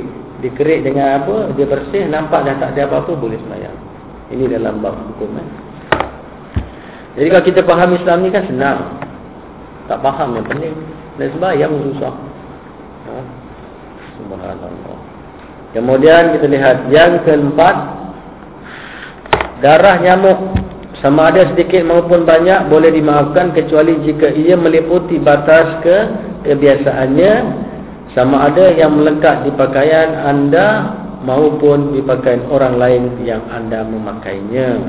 Ha, tu dia eh? Kita pun pukul nyamuk, alamat keluar darah. Jadi keluar darah, kita ambil tisu, kita lap. Ada bekas kat pakaian, itu tak tak jadi apa, dimaafkan. Pakaian awak sendiri ataupun pakaian orang. Awak pukul nyamuk kat badan orang, kena pula darahnya sikit, ha, itu pun dimaafkan. Tapi kalau nyamuk tu luar biasa, sebesar langau, nyamuk besar langau, lima kali nyamuk biasa, oh, mancut darah, habis darah, itu tak boleh. Najis, itu maknanya keluar luar biasa, luar daripada kebiasaan. Biasa nyamuk tak ada lah macam itu eh. Kok-kok ada eh. Okey. Yang kelima, darah kudis atau bisul atau apa-apa yang ter, terpisah daripadanya seperti nanah atau darah yang bercampur dengan nanah dimaafkan juga. Eh, dalilnya pernah Ibn Umar radhiyallahu anhu menggosok bisul di mukanya, maka keluarlah darah daripadanya akan darah. Beliau terus sembahyang tanpa membasuh darah itu terlebih dahulu. Dalam dalam pengertian yang lain ialah segala yang memancar dari kotoran-kotoran bisul yang biasanya keluar terus-menerus. Begitu juga bekas-bekas luka dari bekam atau pemindahan atau operasi eh, itu bedah. Melainkan kalau yang terjadinya itu jarang-jarang sekali, baik berupa luka atau lainnya, maka hukumnya samalah seperti hukum darah istihabah. Ini darah yang keluar dari wanita yang menderita sakit, hukumnya tidak boleh, dikira sama seperti darah yang keluar dari bisul, yang pada banyak hal manusia tiada berdaya untuk menahannya. Baik. Kalau darah tu memang biasanya bisul ke jerawat ke tak kira kan, tak kira lah. Kita garuk keluar meleleh, dia berdarah meleleh. Jadi kita kalau sembahyang ada tisu kita boleh lap. Kita meleleh kita ambil kita boleh lap. Kan? Jadi yang bekas meleleh tu dikira tidak najis. Kecuali kalau dia luar biasa. Tak pernah bisul macam itu biuzah. Ha, itu tak boleh. Seperti juga wanita yang ada bulu tangan atau wanita wanita yang ada janggut. Okey? Orang lelaki kalau janggut dia lebat, dia uduk dia sapu luar saja cukup. Kalau janggut dia tipis, dia wajib anu sampai dalam. Kalau wanita janggut dia lebat, kalau Bengali Sim janggut, robot janggut tu, dia salah pakai ubat. Jadi wanita tu tak macam lelaki. Kalau lelaki janggut dia lebat, dia boleh usap luar. Wanita kalau janggut lebat, dia wajib masukkan air sampai ke kulit. Begitu juga lelaki kalau bulu tangan dia lebat, dia wajib cuci sampai ke dalam kulit. Sebab apa? Sebab jarang orang perempuan ada janggut lebat. Jadi kalau ada wanita berjanggut lebat, maka hukumnya sama dengan hukum tiada janggut. Maknanya kalau tak ada janggut, kena kena anu dia punya dagu kan. Ha, jadi hukumnya hukum tiada. Maknanya hukum tiada janggut. Lelaki, kenapa lelaki boleh sapu luar? Sebab lelaki memang rata-rata banyak janggut. Orang Singapura je tak ada janggut eh. Oh.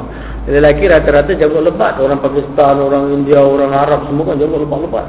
Jadi mereka diringankan boleh sapu luar. Kalau perempuan tak boleh, mesti. Jadi perempuan nak berjanggut lebat-lebat eh, ha, mesti kena. Sebab ada sejenis ubat hormon eh untuk wanita, bila dia makan dia ada sakit period dia kan, sakit. Kalau dia nak tahan dia sejenis ubat. Kalau dia makan dia boleh keluar bulu semua. Ha, jaga-jaga ubat tu eh. Ha, memang sakit dia hilang, tapi dia akan keluar roma semua, keluar janggut, keluar bulu tangan lebat dan dia akan suara akan garau. Sebab itu ada orang nak jadi bondan, dan perempuan jadi bondan, dia beli ubat tu lah. Hmm. Suara halus jadi besar. Allah Allah Allah. Ah, perempuan jadi bondan dia. Ha?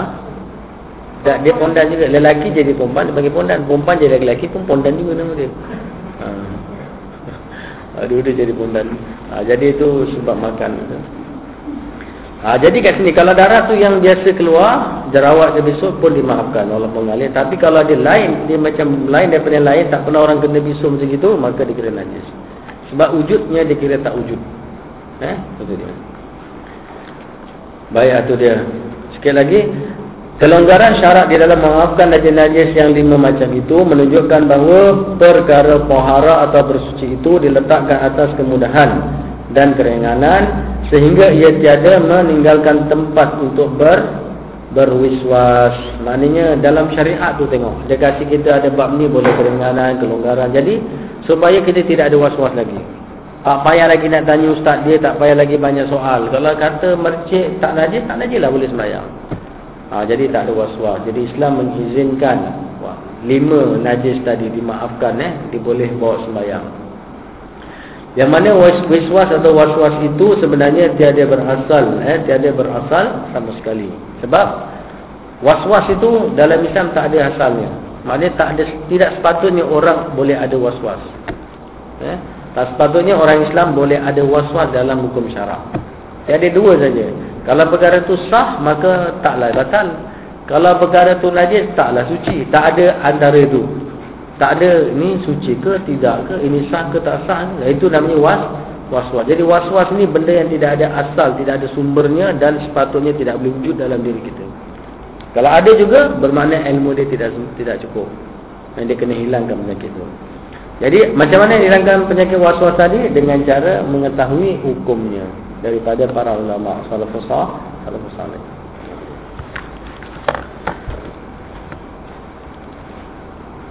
Okay. Kesimpulan bisul tadi, kalau bisul tu biasa, jerawat biasa atau kudis biasa, kan kudis kita garu-garu sekali meleleh darah kan, kita sembahyang itu tidak tidak apa, tak jadi apa, eh, tidak batal. Lepas sembahyang ni rupanya ada darah, tak apa, sah. Tapi kata dia kalau kudis atau bisul luar biasa, oh, sebesar mangkuk, oh, dia kudis, tak pernah jumpa kudis besar macam mangkuk, garuk semua satu badan basah, ha, itu dah kira najis eh. Itu maknanya dia kena tutup elok-elok oh, sembahyang. Baik, ada apa-apa soalan? Ha, elak maknanya dia operate, dia operate bekas sikit kan darah, itu dia lap, maknanya tak najis. Ha, dia lepas operate, katalah dah operate dia sembahyang, bekas operate tu meleleh darah, dimaafkan. Ha, maknanya kalau dia dah sembahyang, cuci-cuci darah lagi, cuci darah lagi kan, maksudnya gitu, dia maafkan. Ha, sama juga dengan orang yang kencing-kencing. Biasa kencing-kencing je. Ha, bladder dia dah dah lohek, bladder dia dah longgar. Ha. Ha. Lepas tu aku kencing, katalah. Jadi dia sekerat kencing, jadi masa tu time dalam dekat azan tu dia dah bersihkan diri dia. Azan saya dia tu sembahyang. Tengah azan rasa dia keluar, tak najis. Sebab dia dah alas, dah alas dengan sesuatu supaya dia tak kena pakaian. Jadi tengah sembahyang rasa keluar pun dikira hal sah sembahyang. Kentut-kentut tu juga. Oh, ambil uduk, wah, ambil oh, macam mana aku ni? Jadi dia kena ready betul-betul. Orang dah azan dan nak sembahyang tu kan, dia tak boleh sembahyang sunat tapi. Nah, orang dah nak sembahyang betul-betul dah nak qamat baru dia dah, dia masuk. Tengah sembahyang kentut juga kat orang. Tak apa, tak tahu je lah. Dah sah, pasal dia dah tak boleh nak. Tak payah awak nak pergi susu, pergi sumbat kapas ke apa, tak payah. Tak payah seksa diri eh. Ah, wah, tak payah. Sebab ada orang buat. Saya ada kawan tu, apa dia buat macam gitu. Dia sekecil-kecil ni, saya tengok dia masuk, maaf cakap, dia masuk bilik air buat plastik. Dengan getah. Dia mat dia nama dia Rahmat. Mat, kau ni buat apa tu? Plastik hari-hari getah kat tangan. Aku ikat tu dia. Apa kau ikat? Aku asyik kena terkencing-kencing je. Tak baik ikat lah, nanti bengkak dia kata. Jadi dia tak tahu hukum. Jadi saya ajar dia, oh, ada cara Islam. Ya? Nah, orang tak tahu memang masalah lah. Sebab hukum ni kalau tahu senang. Allahu Rabbi. Dia ada apa lagi? Yang tadi tak beritahu tentang yang bahagian itu. Nah tu yang ada hujung. Yang hujung. Ha. Kalau orang tak faham, dah beri yang bekasnya. Hmm. Tapi kalau macam mana kalau masa itu sudah bawa pun dimaafkan. Ha, memang dimaafkan. Yang tadi tu bawa. Walaupun dia bawa, baunya tak akan keluar. Benda tu kan pelik. Ha, jadi itu sebab tu istimewanya. Kalau kena kat tangan, kat sini kan, kan senang dibersihkan. Baunya kan boleh pergi kat orang. Tapi kalau dah istinjak dengan batu yang najis, yang keluarnya keras lah, yang normalnya keras, dia dah istinjak, biasanya dah tak ada. InsyaAllah boleh. Ha, saya rasa tak bau lah insyaAllah. Ha. Lembik tak boleh. Ha, tengok jenis dia. Kalau kalau saf yang biasa tu boleh, tapi yang cair uh, tak boleh. Sebab dia dia keluar, dia kena kat punggung kiri, punggung kanan. Ha, ini yang tidak keluar di punggung kiri dan kanan, yang normal. Eh? Ha. Ha. Ayolah dia bergedut-gedut. Hmm. Ha. Tak apa. Boleh. Itu sebab tu dia suruh buat tujuh kali. Ah ha, tiga, lima dan tujuh. So dia suruh apa, banyak kali lah maknanya kan. Ha, tiga kali. Lepas tu kalau rasa tak bersih, ambil lima kali. Maknanya lima biji batu ke, ataupun batu yang ada ujung banyak lah kan. Ha, tujuh kali. Ha, lepas itu kita tak boleh lagi ragu-ragu. Terus boleh salat. Dan kalau negeri tu orang tak biasa istinjak macam itu, jangan cerita pula ke orang. Lepas tu awak jadi imam, eh tadi aku tak cium pakai air tau. Semua tak nak jadi imam dengan awak, jadi makmum. Sebab orang kita kan lain. Tu saya kata dia lebih jaga kebersihan zahir daripada batin. Walaupun Islam dah kata bersih halal, tapi dia tak nak juga. Degil sikit orang kita ni. Okey. Baik, ada apa-apa lagi? Ada satu soalan lagi kalau nak. Semut masuk dalam gula. Okey, kalau dia sikit kita boleh buang, kita buang. Biasa masuk dalam gula senang, kita boleh cedok buang. Walaupun mati, kita boleh cedok buang. Sebab dia kering kan, air gula kan kering, boleh cedok saja buang. Tapi kalau dah banyak campur dengan gula sampai tak boleh nak pisah, buang je lah. Eh? Kalau banyak sangat, dia najis. Itu dah kita menurut mazhab Syafi'i, dia kata memang najis. Eh? Sebab lagi satu ada efek pada otak kita. Bekas semut jadi lembab. Eh?